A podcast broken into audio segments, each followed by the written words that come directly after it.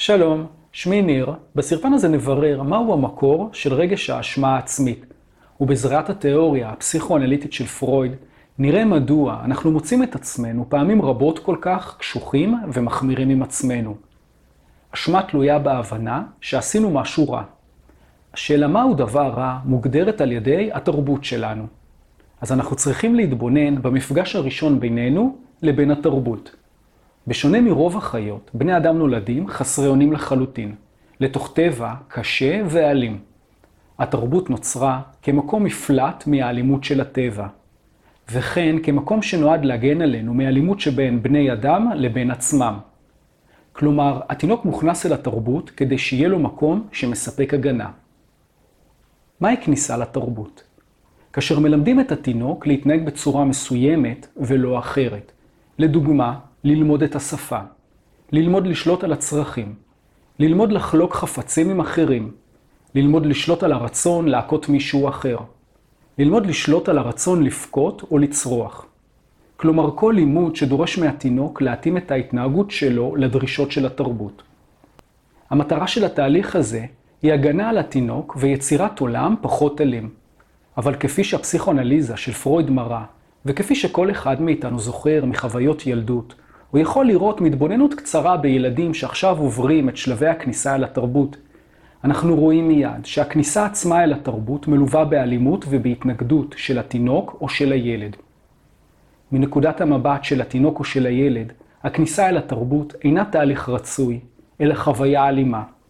ראשית, קל להבין כיצד תהליך שכרוך בכעס, עונשים, הרמת קול, ביוש, ובתרבויות מסוימות גם בכאב פיזי, יכול להיתפס כאלים. אבל הפסיכואנליזה מראה לנו מימד עמוק יותר, של אלימות תרבותית שמקורה בנטילת הסיפוק. לפי הפסיכואנליזה, התינוק שואף להישאר במצב של סיפוק מתמיד. כלומר, במצב שבו כל הצרכים הפיזיים והרגשיים שלו מסופקים באופן מלא. כניסה לתרבות דורשת גמילה מהסיפוקים. האלימות התרבותית שהפסיכואנליזה מדברת עליה, היא הדרישה המתמידה לשלילת סיפוקים. אנחנו צריכים לשלול סיפוקים מהתינוק בכדי שהוא ילמד כיצד התרבות עובדת.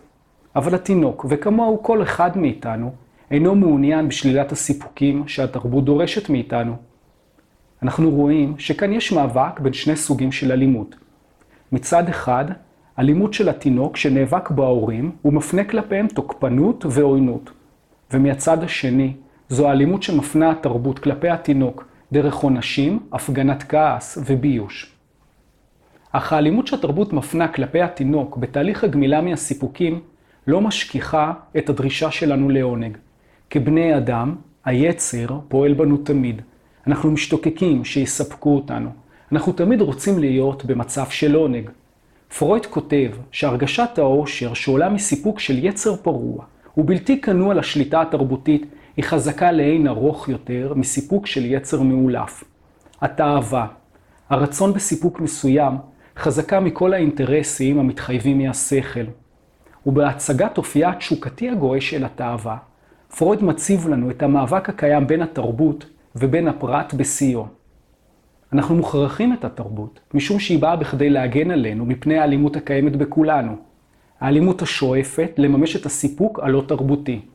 את הסיפוק שאינו מתחשב באחרים, כפי שהילד, בשלבי החיים הראשונים שלו, אינו מתחשב ברצון שלו להיות מסופק באחרים.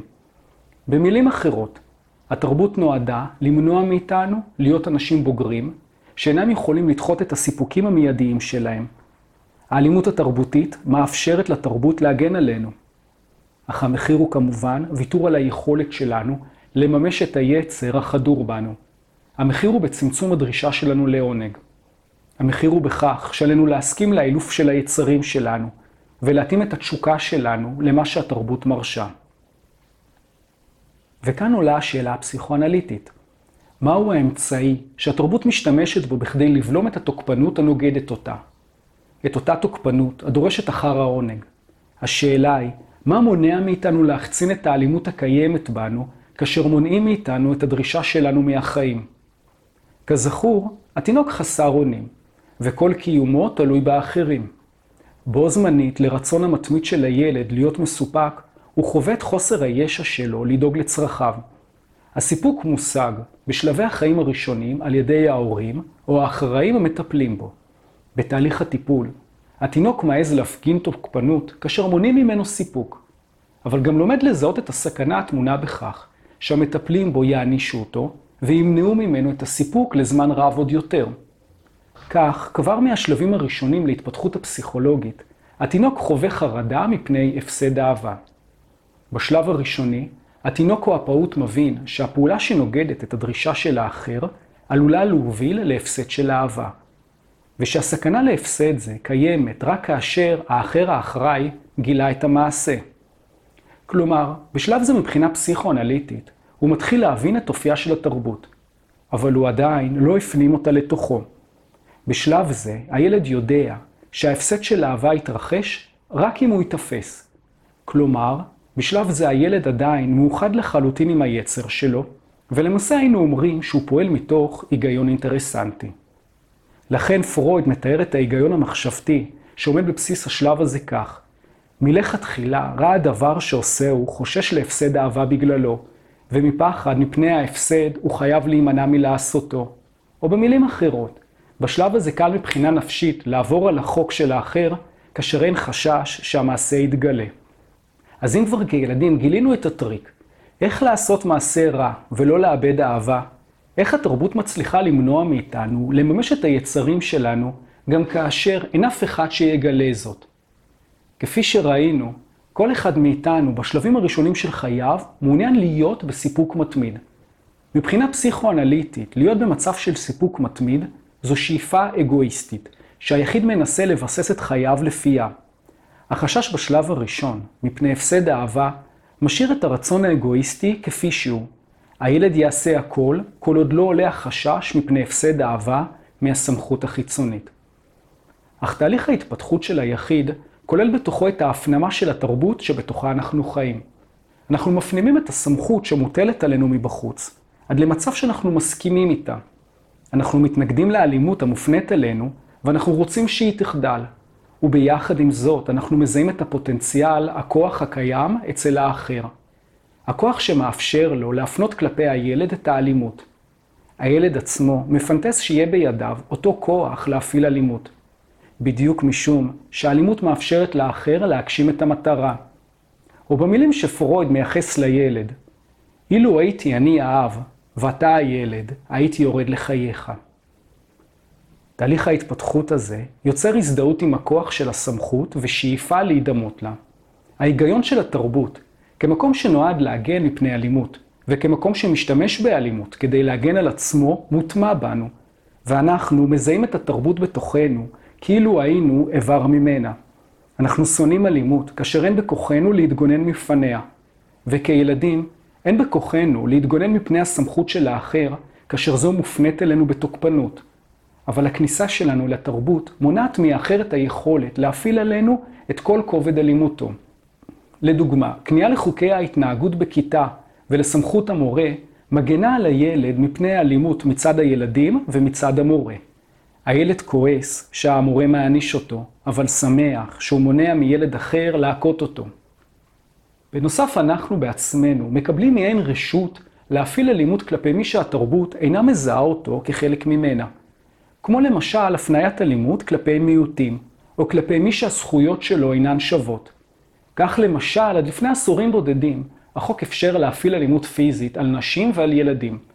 דוגמה נוספת היא אלימות אנטישמית בחוקים הנאצים. ההצדקה החוזרת לכך היא שהאחר, שאינו מזוהה כחלק מהתרבות, מאיים על שלמותה של התרבות, ולכן זה לגיטימי להפעיל כנגדו כוח.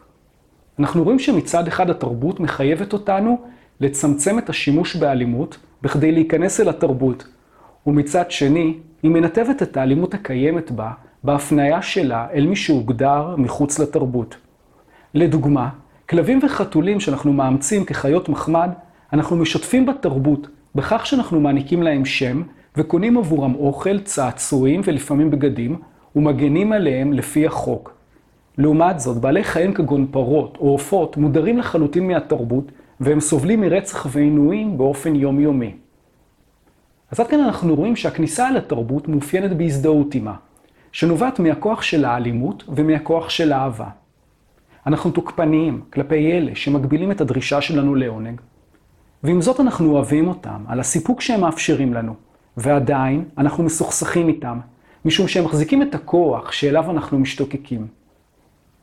בשלב השני, כאשר ילד כבר מזדהה עם התרבות ועם הדרישה שלה לצמצום העונג, הפסיכואנליזה של פרויד מגיעה אל אחד משיאי המחשבה שלה, כאשר הוא עונה לשאלה איך התרבות מצליחה למנוע מאיתנו לממש את היצרים שלנו, גם כאשר אין אף אחד אחר שיגלה זאת.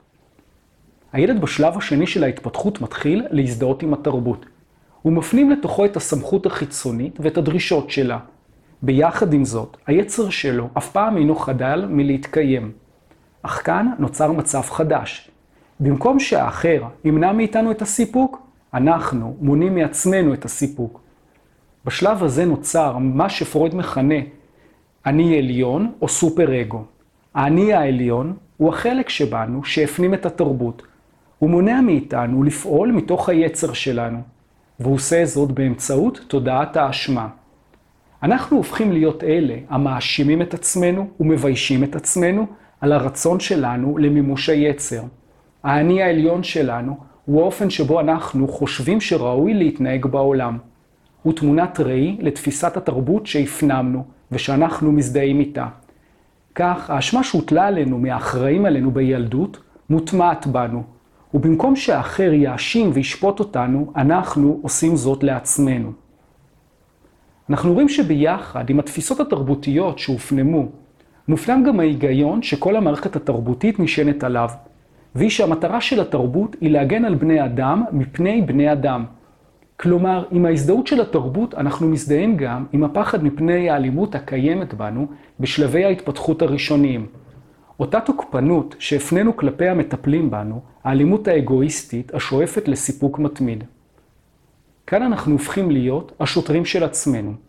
אנחנו הופכים להיות המענשים ומצמצמי היצר של עצמנו. ההפנמה של התרבות הופנמה ביחד עם התוקפנות שלה. ואנחנו לוקחים את התוקפנות הזו, את אותה תוקפנות שבשלב הראשון היינו ברצון מכוונים כלפי חוץ, ואת התוקפנות הזו אנחנו מכוונים כלפי עצמנו. כך האני העליון שלנו מייסר את האני החוטא שלנו. הוא מעניש את האני שלנו שרוצה לממש את היצר. המיוחד בשלב הזה הוא שאנחנו לא יכולים להסתיר מהאני העליון שלנו את היצר. כלומר, בעוד שבילדות יכלנו להסתיר את החטא מעיני מי שממונה על העונש שלנו, כאן רק עצם המחשבה על החטא מובילה את האני העליון שלנו להעניש את עצמנו. לדוגמה, בחברה שמקדשת הבאת ילדים לעולם בכל מחיר, עצם המחשבה על הפלה נחווית כחטא. בחברה ששמה דגש על רזון כאידיאל יופי, עצם המחשבה על אכילה חופשית נחווית כפגם אישיותי. בחברה דתית, מחשבות כפירה באלוהים גוררות רגשי אשם קשים. ובחברה שמרנית, מחשבה על חושניות אסורה מייסרת את החושבים. אנחנו לא יכולים להסתיר את המחשבות והתשוקות מעצמנו, ואנחנו מוצאים את עצמנו, מייסרים את עצמנו, וטוענים כלפי עצמנו שאלה הן מחשבות סוטות וחוטאות. אנחנו עושים זאת בגלל שעם ההפנמה של התרבות, הפכנו להיות הדוברים של התרבות, ואנחנו מתעללים בעצמנו, משום שאיננו באמת יכולים למנוע מהיצר שלנו להופיע ולהשתוקק. כאשר ישנה סתירה בין כללי התרבות והחברה לבין הרצונות והצרכים שלנו, אנחנו חווים קשיים נפשיים. השליטה על היצר, ובד בבד, התפיסה השלילית כלפי היצרים והמחשבות שלנו, מובילה את האדם לדיכאון וייסורים. ולמעשה אנחנו רואים שדיכאון נפשי פעמים רבות נובע מהמלחמה שלנו נגד עצמנו, נגד מגמות בנו, הרוצות לחיות שלא לפי חוקי התרבות. אז אנחנו רואים שהתשובה של פרויד לשאלה איך התרבות גורמת לנו לפעול לפי החוקים שלה, גם כאשר אף אחד אינו משגיח עלינו, היא שההתפתחות האישית שלנו מובילה אותנו להזדהות עם המערכת התרבותית והאמונות שלה. אמונות, כללים וצורות התנהגות שאנחנו מפנימים לתוכנו. כך ביחד עם ההזדהות אנחנו מתחילים להעניש את עצמנו ושוללים מעצמנו את היצר שבתוכו אנחנו מרגישים חיים. אנחנו עושים זאת באמצעות תודעת האשמה שאנחנו מפתחים כלפי עצמנו. אנחנו מאשימים ומענישים את עצמנו. אנחנו הופכים להיות אלה המשגיחים ומצנזרים את עצמנו. והחרדה שפעם הייתה לנו מפני הפסד האהבה מהאחר, הופכת להיות החרדה מפני הביקורת שלנו את עצמנו. כך אנחנו הופכים להיות מאלימים כלפי חוץ לאלימים כלפי פנים. אנחנו הופכים להיות אלה הפוגעים בעצמנו. ואנחנו מוסיפים על כל זה את אש הבערה של רגש האשמה. המחשבה הפסיכואנליטית מסבירה את הקושי הנפשי הקיים להתנתק מקהילות מסורתיות, או מתכתיבים חברתיים לגבי מגדר, מיניות או אידיאולוגיות. ההזדהות וההטמעה הן חלק בלתי נפרד מהמבנה הנפשי שלנו, ותהליך ההכנסה אל התרבות כל כך חזק, עד שהוא עלול להוביל אותנו לפגוע בעצמנו, ולמנוע מעצמנו את החיים שהיו גורמים לנו סיפוק ואושר. אנחנו מאמצים את תכתיבי החברה, אפילו כאשר הנזק שבהם עולה על התועלת. אמנם התרבות נוצרה כדי להגן עלינו מפני אלימות, אך צריך לבחון בחומרה איך המטרה הזו השפיעה בדרך על הנפש. רגש האשמה הוא מעין פילטר שאחראי על האופן שבו אנחנו חושבים על היצרים שלנו, וצובע אותם באופן שלילי או חיובי לפי חוקי החברה. ולכן, כדי לרפא את הכאב שנגרם לנו מהאשמה העצמית, אנחנו צריכים לזהות את הפילטר שדרכו אנחנו מתבוננים במחשבותינו. ומעבר לזה, לשאול את עצמנו באומץ, איזה תכתיבים חברתיים תרבותיים אנחנו מוכנים לשמר, וממה אנחנו מוכנים להיפרד כדי לשחרר את עצמנו מהביקורת העצמית הכואבת. החברה החילונית נוטה לחשוב שעצם השחרור מאלוהים השאיר אותנו נטולי אשמה. אבל האם אנחנו באמת חופשיים מתכתיבים תרבותיים חברתיים שמדכאים אותנו ומביישים אותנו ומעוררים בנו אשמה? מהם הפילטרים שגורמים סבל לאדם בחברה החילונית? אז עד כאן עם התבוננות פנימה, תודה שצפיתם, ואני מזמין אתכם להירשם לערוץ שלי ביוטיוב, כדי שנוכל להמשיך ולברר, האם החברה החילונית באמת השתחררה מרגש האשמה שמוביל לצמצום החיים.